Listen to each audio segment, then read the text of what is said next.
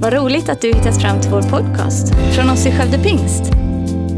Vår bön är att den ska hjälpa dig förstå mer om vem Gud är, bygga din relation med honom och ge praktiska verktyg för ditt liv. Jag hoppas ni är glada. Yes. Och förväntansfulla.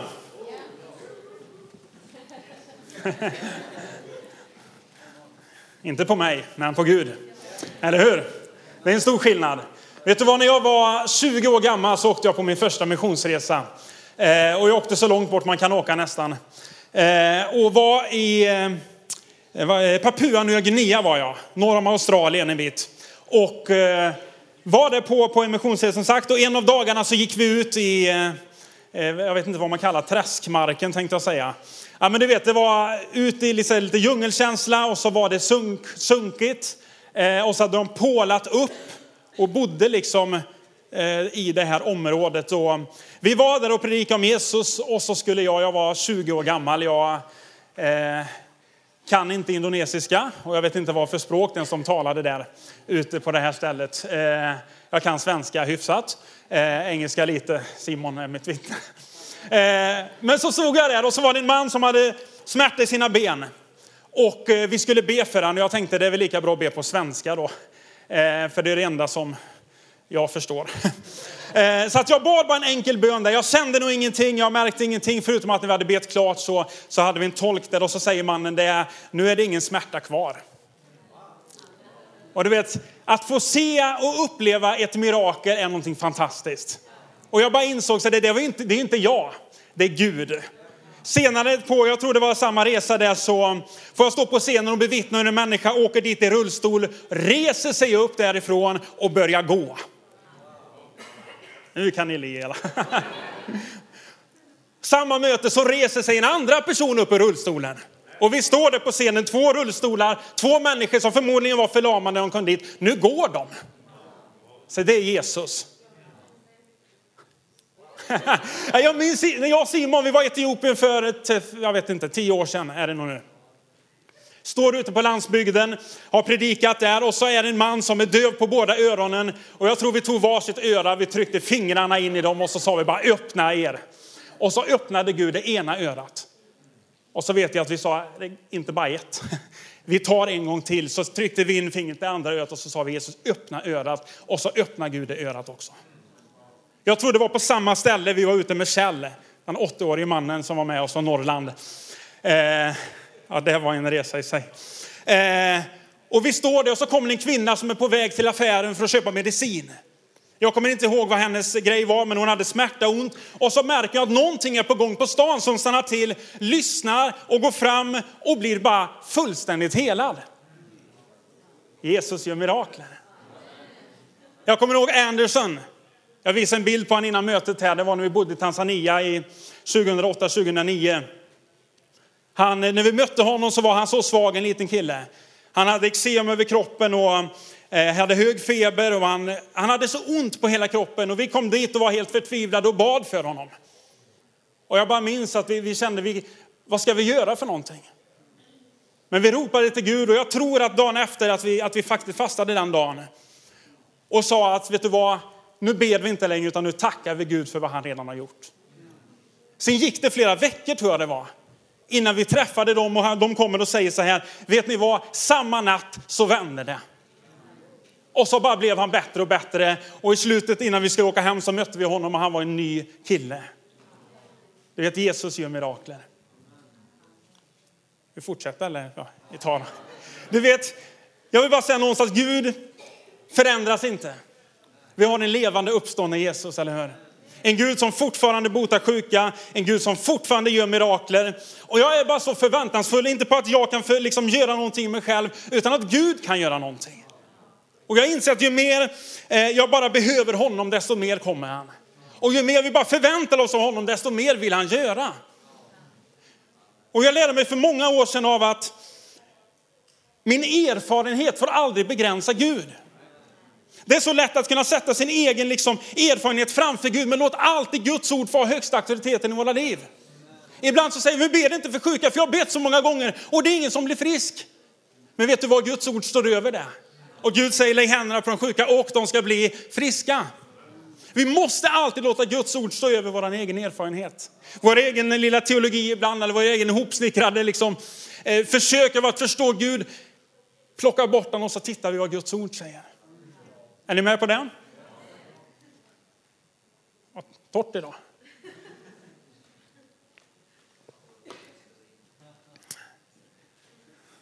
Jag bara hörde något här.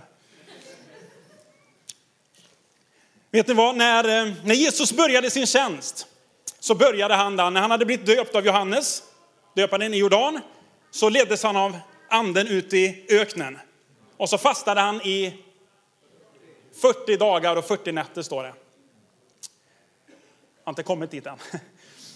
40 dagar och 40 nätter. Sen blev han hungrig, det tycker jag också är underbart.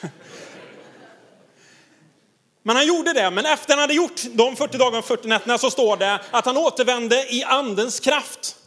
Eller hur? Och så kommer han till Nasaret, sin eh, hemstad, och eh, går till synagogan där.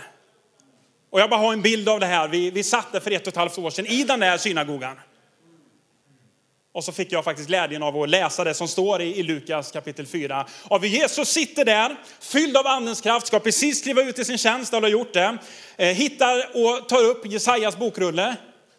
Och så läser han, Herrens ande är över mig, för han har smort mig till att förkunna glädjens budskap för de fattiga. Han har sänt mig till att utropa frihet för de fångna och syn för de blinda, att ge de förtryckta frihet och förkunna ett nådens år från Herren. Alltså man måste ju bara älska det här. Det är vad Jesus kom för. Vadå? Han kom med glädjens budskap. Du vet, vi är aldrig, vi är aldrig kallade att komma med liksom de dåliga nyheterna. Eller hur? Jag är här med domens budskap idag. Nej, nej, Jesus kom med glädjens budskap. Eller hur?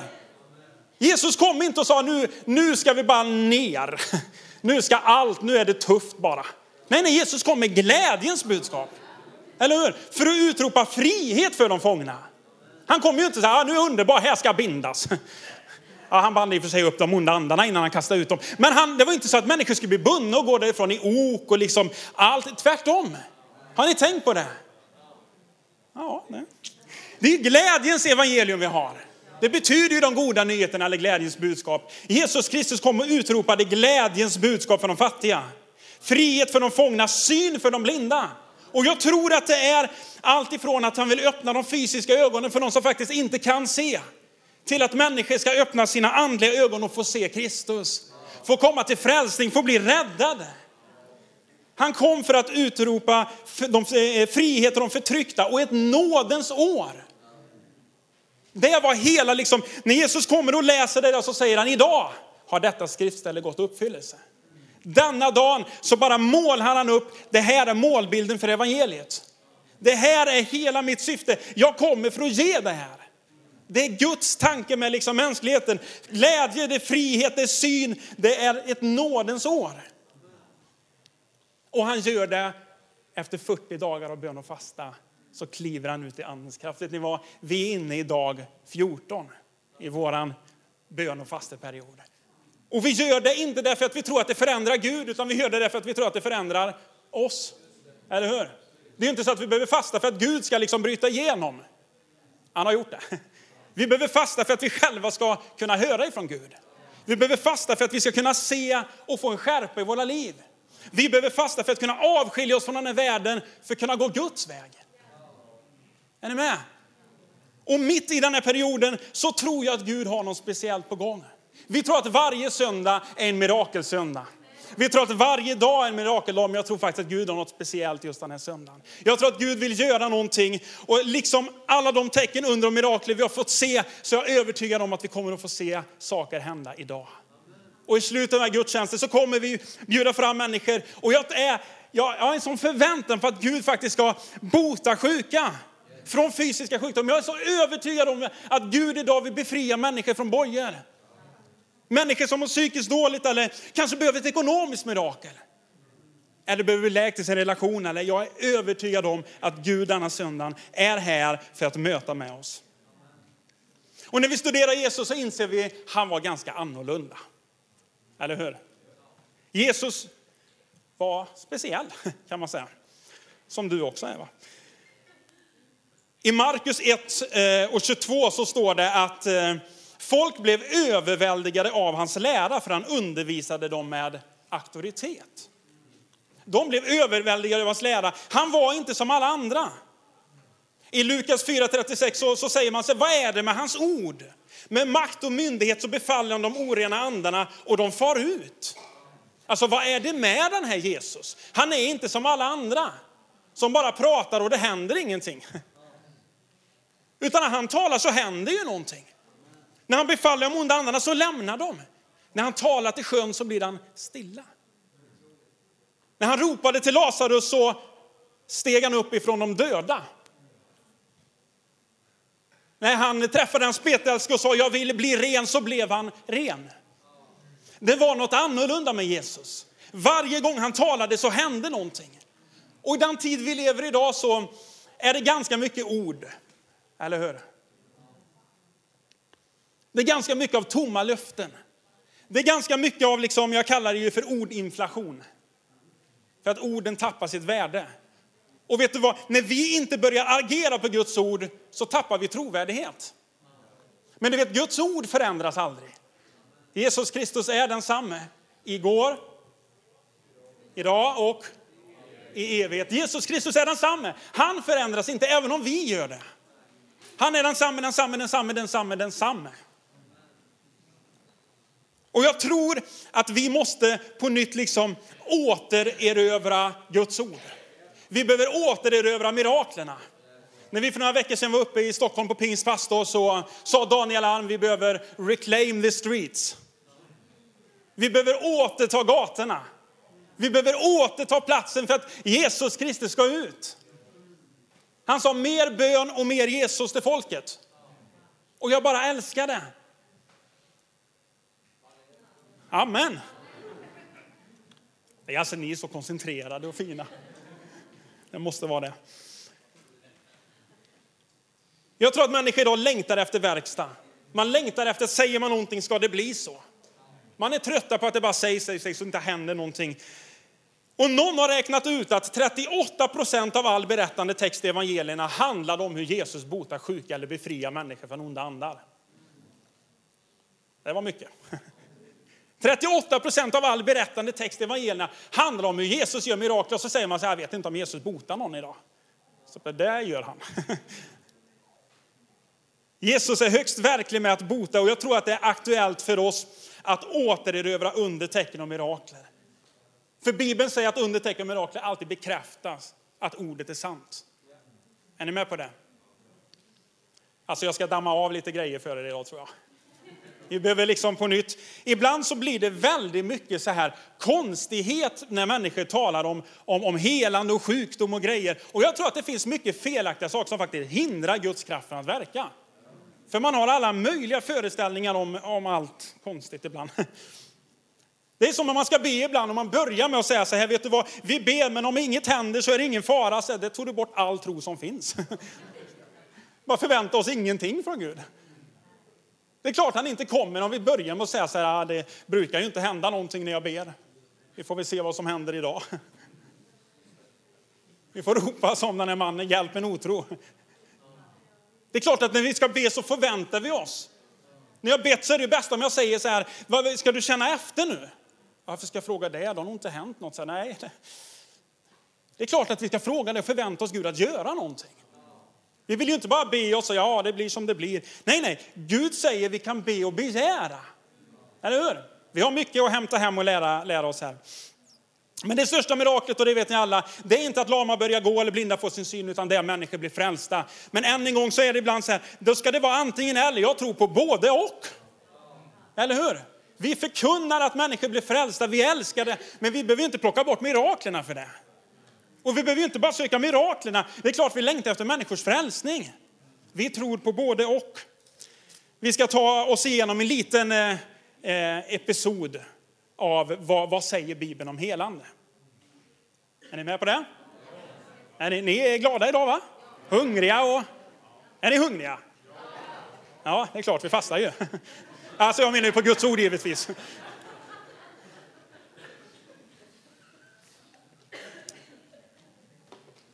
Nu ska vi se. I första Mosebok kapitel 1 och 31. Nu kommer uppenbarelsen. I första Mosebok kapitel 1 och 31. Gud har skapat allting, allt är perfekt och så säger han så här. Gud såg på allt som han hade gjort och se, det var mycket gott. Gud har skapat djuren, universum, allting, liksom placerat människan där. Så tittar han på allt han har gjort och se, det var mycket gott. Från början fanns inte sjukdom. Eller hur? Misär, krig, svält, sjukdom, det fanns inte från början. Och vet du vad? Läser man sista boken så finns det inte där heller. Man kan säga så här, sjukdom är en enda lång jobbig parentes i Bibeln. Den fanns inte från början, kommer inte finnas på slutet. Alltså är inte sjukdom från Gud. Det är det vi måste konstatera. Sjukdom kom på grund av syndafallet. Då trädde död, sjukdom, förbannelse och allt det där in i världen. Det fanns inte där innan. Gud sänder aldrig sjukdom. Gud vill aldrig att någon ska vara sjuk. Gud är läkedom. Gud vill helande. Sjukdom är ifrån.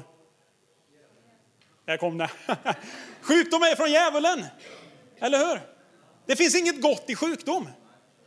Gud kan använda saker för sin makt och sådär, men det finns inget gott i... Det är ingen som vill vara sjuk. Eller? Nej? Jag blir lite orolig här faktiskt. Det är klart vi inte vill vara sjuka. Gud har skapat allt från början och vi kan titta än en gång i Hebreerbrevet 13.8. Jesus Kristus var ju den samme. Om han inte förändras, om han var god från början så är han god under tiden nu och han kommer vara god imorgon också. Gud förändras inte. I Jakob 1.17 så står det att vår, vår Gud som är ljusens fader, ingen växling mellan mörker och ljus. Han är densamme. Om han har varit god så kommer han att förbli god. Sen kan vi ha lite svårt att förstå det ibland för att vi är människor. Men Gud är fortfarande Gud. Och jag vill bara få klart det. Vi måste inse att sjukdom är inte från Gud. I andra Mosebok kapitel 15 och vers 26 så uppenbarar Gud ett av sina förbundsnamn. Det låter som ett förbundsnamn. Vad är ett förbundsnamn? Det visar vem Gud är. Och ett av hans förbundsnamn som står i Andra Mosebok 15.26 på hebreiskan är det, eh, man, man, uttalar ju inte JHWH, eh, man gör ju försök ibland till Javé eller Jehova. Eh, men om man säger Javé Rafa står det då, vilket betyder Herren vår läkare. Gud uppenbarar sig att ett av hans förbundsnamn är Herren vår läkare. Det är inte vad Gud har, det är vem han är. Det är också en stor skillnad. Det är inte så att Gud lite har lite, nu tog liksom eh, läkedomsmedlet slut här. Han är hälsa. Han är läkedom. Det är inget han har bara, det är något han är. Och när Gud kommer så vill han uppenbara och visa sig att han är våran doktor. Han är den som tar hand om oss. Rafa betyder bota, reparera eller göra hel. Det är vem Gud är. Visst är det underbart? Eh, du vet, när jag sätter mig och börjar titta på jag tänkte jag, jag kan nog ha två veckors serie varje dag här. Det finns en del material. Eh, och ni som känner mig vet att eh, det här blir bra. Eh, helande i gamla... Ja, väldigt, vilken bra självbild han har. Ja, jag får jobba med den ibland. Eh, helande i Gamla Testamentet finns ju ganska mångande, och mångande, svenskan går också bra, eh, ganska många utav det.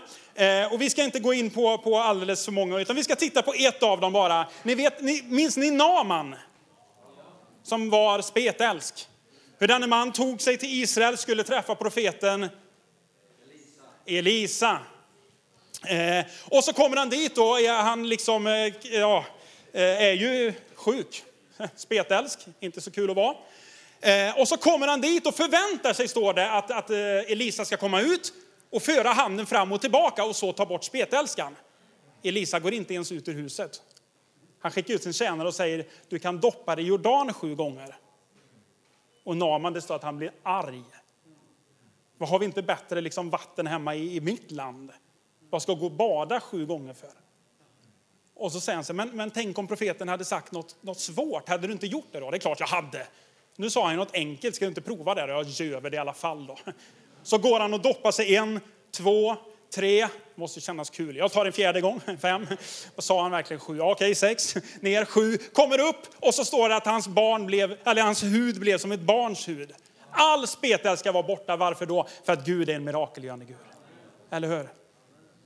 Och ibland så tänker vi också så här, men Gud ska göra på det här sättet. Ja, men tänk om han gör på ett annorlunda sätt då?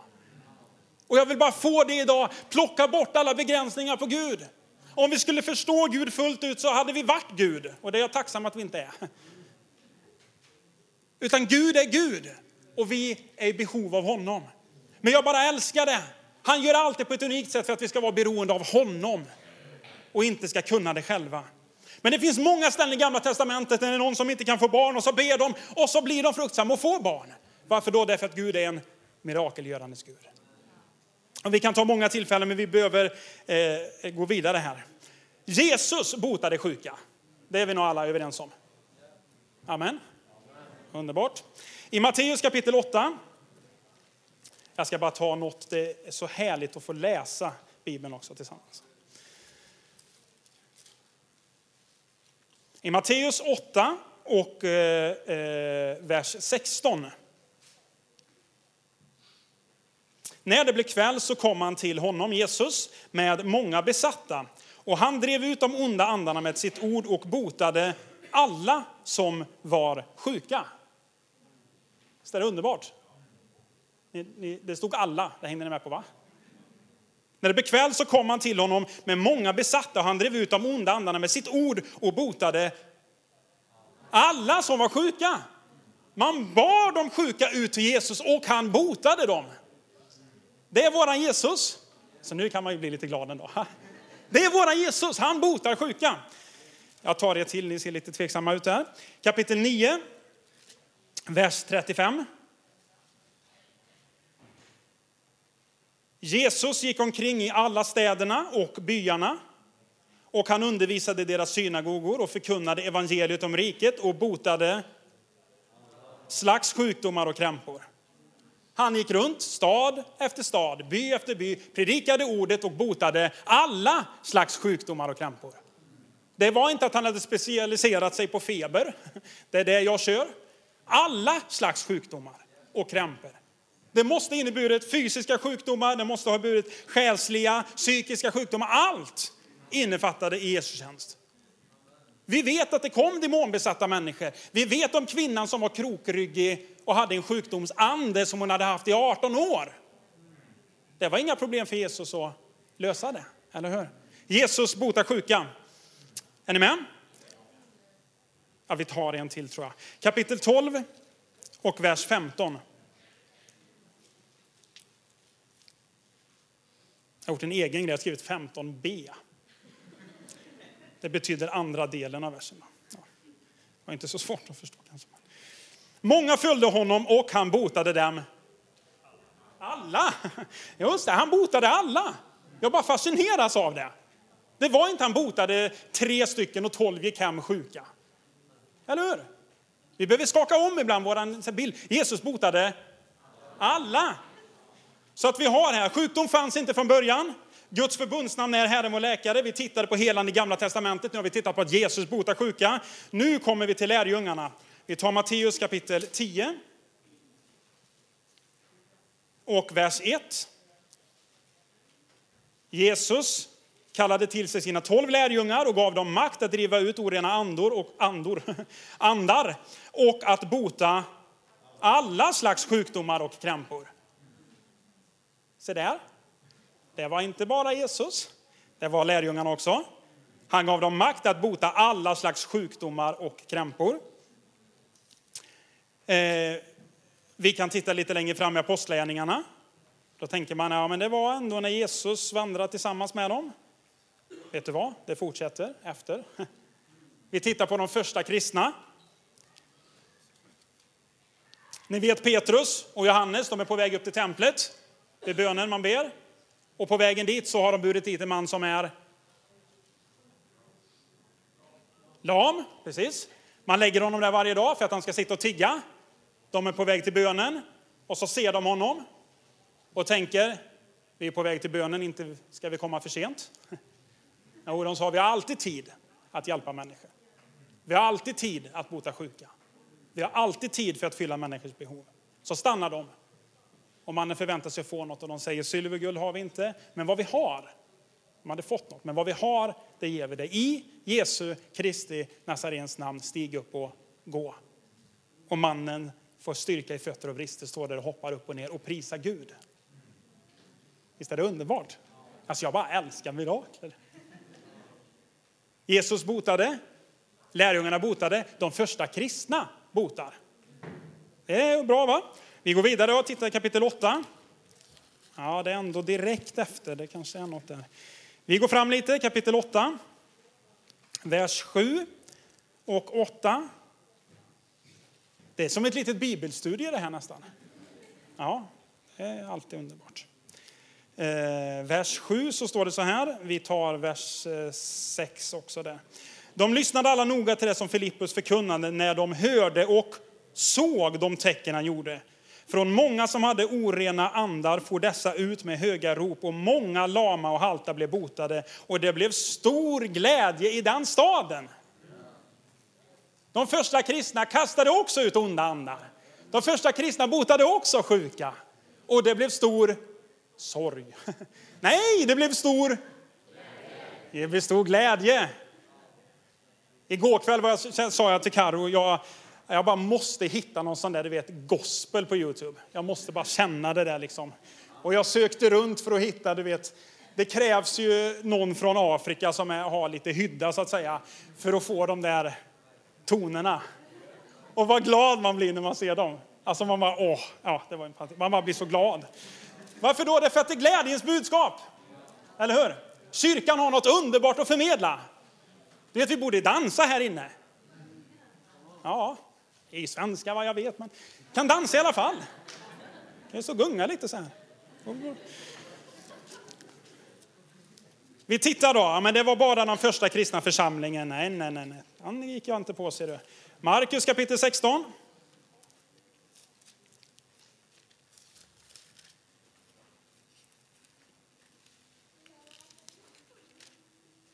Och vers 15 och framåt då. Jesus sade till dem, gå ut i hela världen och förkunna evangeliet för hela skapelsen. Den som, blir, den som tror och blir döpt ska bli frälst, men den som inte tror ska bli fördömd. Dessa tecken ska följa dem som tror. I mitt namn ska de driva ut onda andar. De ska tala nya tungomål. De ska ta ormar med händerna och dricka något dödligt gift ska det inte skada dem. De ska lägga händerna på sjuka och de ska bli Hörde inte? Friska! Det är ju uppmaningen till dig och mig, det är ju missionsbefallningen. Att vi ska göra vad då? Gå ut i hela världen, förkunna evangelium för hela skapelsen. Vi kan ta ormar i händerna, det betyder att ingenting ska skada oss. Vi behöver inte vara oroa oss, vi har en Gud som beskyddar. Så vad är evangeliet då? Lägg händerna på de sjuka och de ska bli friska. Visst är det ett underbart evangelium? Ja. Det står inte att vi ska be för sjuka, det står att vi ska bota sjuka. Ungefär så kan man säga. Det är ju skillnad. Vi har tittat på att det fanns ingen sjukdom från början. Vår Gud, eh, hans förbundsnamn är Herren vår läkare. Vi tittar på gamla testamentets helande. Jesus botar sjuka, lärjungar botar sjuka, de första kristna botar sjuka. Du och jag ska bota. Så nu blir ni, ju... kom igen. Det är ju vårt uppdrag. När då? När vi förkunnar evangelium. Eller hur? Vi ska inte ut och bota sjuka för sakens skull. Det är ju för att visa att evangeliet är sant. Det är den stora grejen. Kommer ni ihåg vad, vad de första kristna, när, när de samlades och bad efter Petrus och Johannes hade hamnat i fängelse, så kommer de till sina, till sina egna där. Eh, eller om de ber under tiden, oavsett vilket. De är samlade och ber. Och så säger de som här, Herre ge oss frimodighet att förkunna ditt ord. Genom att du låter din, eller, eh, och sträck ut din hand. Och låt tecken under och helande ske genom din helige tjänare Jesu namn. Det var de första kristnas bön. Man kan ju tänka ibland när man har några som blir entusiaster i kyrkan. Du vet, man kan ungdomsentusiasterna. Vet, jag är inte ungdom, jag är fortfarande entusiast. Jag blir inte av med mig. Eh, om man tänker så här, nej men vad vi kanske ska dämpa oss. Petrus och Johannes var fängslade, Stora rådet sa, ni får inte tala mer i det namnet. Lugna ner er. Och vad, då samlas de och ber, ge oss mer frimodighet. Låt oss inte stanna, vi ska ut på offensiven. Vi ska mer framåt, vi ska höras högre, vi ska synas mer, vi ska fortsätta proklamera, vi ska fortsätta bota sjuka. Evangeliet måste ut. Så vi som församling, när man säger så här, ni är inte politiskt korrekta, ni blir av med något bidrag, vet du vad vi gör då? Vi ropar högre. Det var inte många amen där. Jag ropar högre. Du vet, mer Jesus åt folket. Mer bön åt folket. För folket. Genom folket. Jag tänkte jag skulle härligt. Det är härligt, det är underbart. Jag tror att Jesus Kristus längtar efter människor som går ut och börjar göra vad han har kallat oss till. Jag älskar att föra Joel förra veckan som var framme och bad där innan. Då sa han så här, det var så gött. sa han, vi gick ut till du vet, den här, det här statliga stället där ungdomarna hänger. Jag bara, det statliga stället? Menar du en ungdomsgård? sa jag, precis. Och vi fick, jag hoppas jag kan berätta det här, det är ju för sent nu. Ja, det är underbart, säger han. Eller det säger han ju inte, du nickar lite fint. Så. Eh, jag har inget val. Och sen säger jag, vi fick ju inte gå in och be. Men vi började be utanför så de kom ut istället. Och så hände mirakler, sa han. Och sa jag något sånt där, vet du vad, det är underbart, sa jag, när man är frimodig. Och du sa det, nej, det är Herren som leder oss. Det är jag åh, det där behöver vi mer av. Eller hur?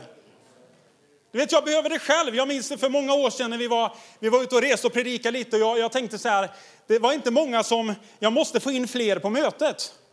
Så jag åkte ner i den staden jag var i till ett stort disco. Och så gick jag in och så, du vet, folk dansade och det var en uppbyggd scen med en DJ som stod där uppe. Och då gick jag fram och sa, det finns ingen möjlighet man kan förlåna några minuter. Jag tänker nu, vad gjorde jag? Men jag gjorde det och gick fram och sa okej, okay, du får liksom 30 sekunder, jag vet inte vad hon sa. Och så bara, du vet, alla står och dansar och är i trans, jag vet inte vad de är. Eh, och så står DJn där och så bara, tjoff! Så dör allt och bara, kör nu då. hej hej, jag är här nu. Bara, vem är det? Och jag säger något, vet du, vi har möte i Pingstkyrkan ikväll, tänkte bara se om ni vill komma dit. Ja, men någonstans så bara gillar jag den där entusiasmen. Jag gillar det där så här, att inte begränsa Gud. Vi tror ju på det vi säger. Eller hur? Det är ju det som är grejen. Om vi tänker så här, nej det är nog ingen som vill komma. Då tror vi ju inte på det vi håller på med. Utan vi behöver tro på det vi håller på med. Och då kommer vi börja agera. Då blir det väldigt naturligt när grannen säger så här, det är så jobbigt med alla krämpor, vet du vad? Jag är en Gud som botar sjuka. Får jag be för dig? Eller hur? Eller någon annan frågar och det första vi gör, det behöver ju inte alltid vara det sista vi gör. Vi ska till doktorn, vi ska pröva alla mediciner, vi får väl prova att be också då. Kanske kan börja med att be istället. Och sen är det underbart, Gud samverkar med mediciner och hela grejen. Jag älskar det, jag är inte, ta alltihop. Eller, eller ja, du blir frisk va. Allt ska du kanske inte ta. Sen finns det massor, jag ska inte gå igenom dem, med faktorer och metoder och hjälpmedel av, du vet, vems tro ska man be och i med fingrarna, ta tag i tungan och rycka. Jesus spottar ju på dem, du vet. Det är inte det jag uppmanar er till idag. Eller du vet, gjorde en deg med, ihop med saliven och jorden och så stryker på ögonen. Det är inte det vanliga. Eh, det är inte det, kanske det första du ska göra med arbetskamraten heller. Vänta, jag ska bara ut ett sväng. Vad är det här? Ja, det är min saliv och lite jord. Jag ska bara prova en grej. Så här. Och som du inte riktigt tror på det heller. Mm, det är ingen bra öppning liksom. Du ska inte följa med på söndag också. Det är inte rätt följdfråga liksom, utan det, man kan börja lite mer kanske av att eh, tala i tungor tillsammans. Nej, man kan börja med att bara be behöver inte göra om det. Men du vet, det finns olja och handpåläggning och du vet, bönedukar och vi ber och fastar. Och det finns en mängd grejer. Vad jag vill säga här, det är också att det blir ofta vad vi gör det till. Vi sitter här och vet att vi lever i en andlig kamp. Vi lever i en fallen värld, Jesus har vunnit, men varje dag är det en strid. Vi ber ju inte och fastar för att vi tänker att vi har inget bättre för oss. Vi gör det därför att vi vill närma oss Gud. Vi gör det därför att vi är övertygade om att vi lever i den sista tiden. Vi behöver flytta på andefurstar. Jag tar en liten bara.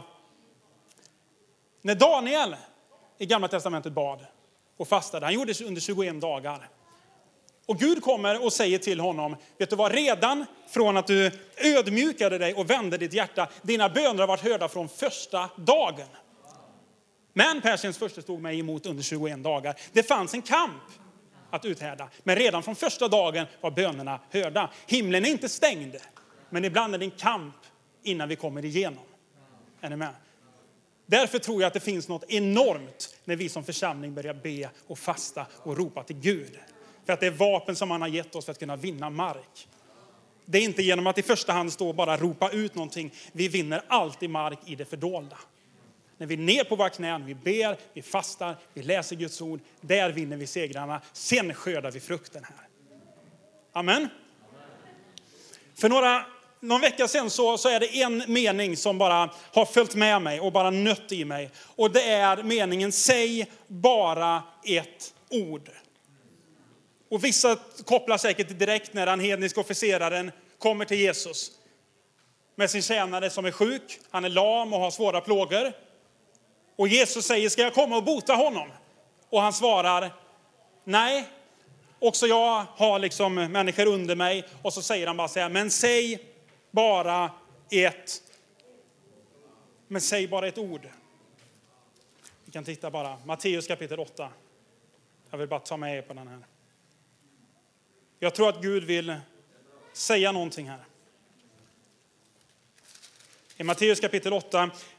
Ibland behöver vi förstå vad tro är, för att det är så många gånger vi inom helandet, man tror att det handlar om mig.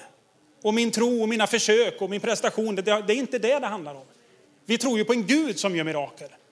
Jag kommer ju inte hit idag och känner sig en superprestation av att Martin, nu ska du allt leverera. Nej, nej, jag levererar inte, men Gud levererar. Eller hur? Det är en väldigt stor skillnad.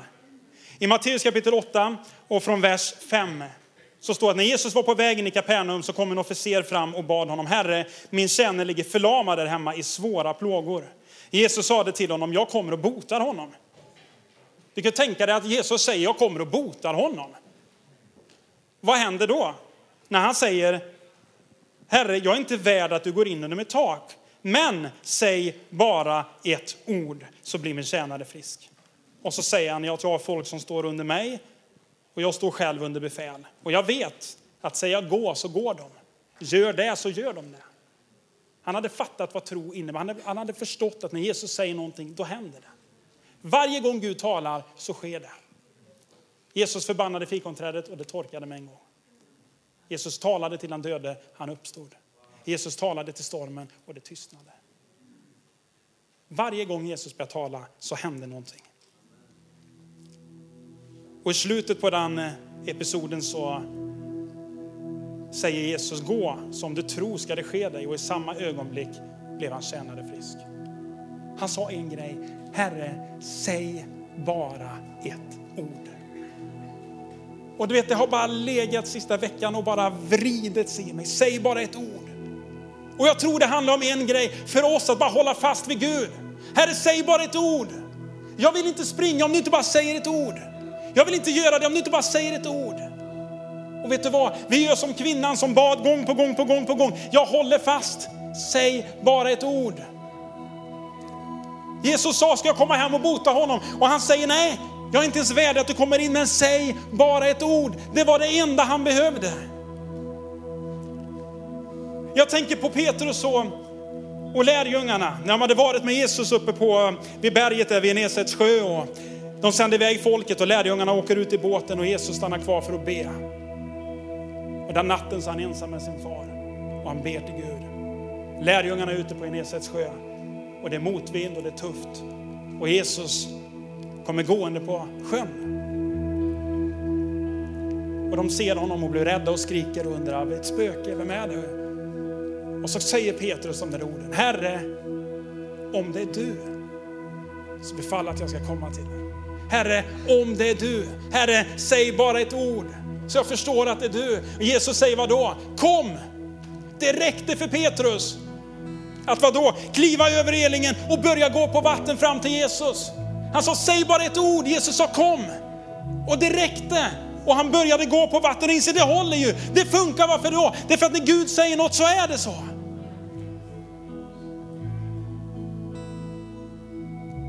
Jag tänker på när en spetälska kommer fram till Jesus och säger, Herre, om du vill så kan du göra mig frisk. Jesus säger, vadå? Jag vill bli ren. Och genast blev den spetälske ren. Säger bara ett ord. Säg bara ett ord, Jesus sa, jag vill. Säg om du vill, jag vill. Här ligger grunden för, vill Jesus bota sjuka idag? Han säger, jag vill. Och så sa han, bli ren. Genast försvann spetälskan. Vad var det för någonting? Det är Gud. Men så ofta begränsar vi Gud och tänker han ska komma eller predikanten ska be, det ska ske på det här sättet. Vet du vad? Gud gör på vilket sätt han vill. Och när jag har bett och ropat till Gud för den här söndagen så jag är övertygad om att han säger bara, säg bara ett ord. Låt oss bara få ha den i bönen, säg bara ett ord. Kanske tala ett ord till dig just nu. Kanske blir som den där kvinnan som hade haft blödningar i 12 år. Hon bara visste om jag bara nuddar Jesus. Varför då? För han, hon hade hört. Tro hade kommit in i hennes hjärta. Hon bara visste om jag bara så nuddar vid honom. Så kommer jag bli botad om jag bara rör vid honom. Hon var oren, hon hade haft blödningar i 12 år. Hon hade lagt ut alla sina pengar, gått till olika läkare, ingenting hjälpte. Hon blev bara sämre. Oren som hon är så tränger hon sig in i folkmassan. Där hon inte ska vara fram och trycker sig. Ingen ser mig, ingen vet om någonting, bara nuddar honom. Och mitt i hela folktumultet så nuddar hon hörntofsen på Jesu mantel och vad händer? Genast stannade blödningen. För hon kom i kontakt med Jesus. Och han vänder sig om och säger, vem var det som rörde vid mig? Petrus undrar nog bara, men herre, det är ju folk högt och lågt. Alla nuddar, nej, nej, nej. Kraft gick ut ifrån mig. Någon rörde vid mig. Någon hade fått tro i sitt hjärta. Någon bara drog sig fram och nuddade. Kanske det är läge för någon här inne idag att bara tränga sig igenom och nudda vid Jesus.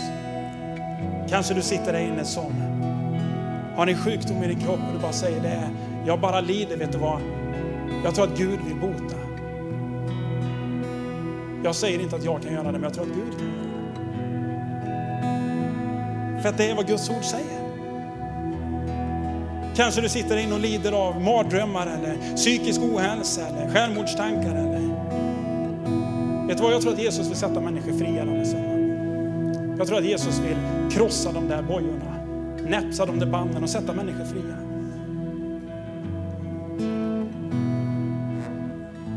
Kanske någon kämpar med orena tankar eller sitter fast i, i pornografi. Vet du vad, Gud vill förnya det sinnet. Han vill sätta dig fri. Han vill upprätta, han vill hela, han vill befria. Det är vår Gud. Kanske du sitter där som bara lider av någon själslig sjukdom eller ensamhet. Vet du vad? Jag tror att Gud vill komma och bara hela. Jag tror att han vill läka sår. Ska vi ställa oss upp på våra fötter?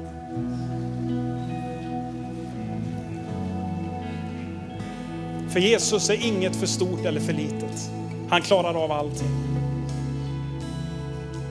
Och när vi tittar och läser Jesaja som förutspådde vad som skulle hända med Jesus, långt, långt innan det hände, så säger han att det var våra sjukdomar han bar upp på korsträdets stam. Det var våra synder han bar upp. Och han dog med dem för att vi skulle kunna leva för rättfärdigheten, för att vi skulle kunna bli helade. Och vi har så lätt ibland att tro att direkt när jag ber så är mina synder förlåtna, men vi har så svårt ibland att tro att det gällde inte bara synden, det gällde ju sjukdomarna också. Frälsning och helande, det var en upprättelse till både ande, själ och kropp. Det var för hela människan. Det var inte bara synden, det var sjukdomen också. Och vi behöver bara greppa tag och säga, det tillhör mig. Jag tror att det är en ny tid för vår församling. Jag tror att det är en ny tid för Guds församling i Sverige att börja frimodigt förkunna Guds ord. Att inte hålla någonting tillbaka utan tro hela evangeliet. Vi tror hela Guds ord. Vi tror på allt som står här i. Vi tänker inte bara plocka ut de delar som vi är bekväma med, som är politiskt korrekt. Vi tror på allt Guds ord. Vi tror på att människor behöver uppleva frihet. Vi tror på att många, många sjukdomar idag så är det människor som tyvärr sitter fast och är bundna av andemakten. Vet du vad? Vi tror på frihet i Jesu Vi tror på frihet i Jesu När de bar den lame mannen de där fyra männen som bar sin lame kompis till Jesus och la honom framför Jesus så sa de, så säger Jesus så här. Dina synder är förlåtna. Sa han det? Folk tänkte man hädar. Det kan bara Gud, ingen kan förlåta synder utom Gud. Och så står det Jesus förstod vad de tänkte i sina hjärtan. Och vad säger han då?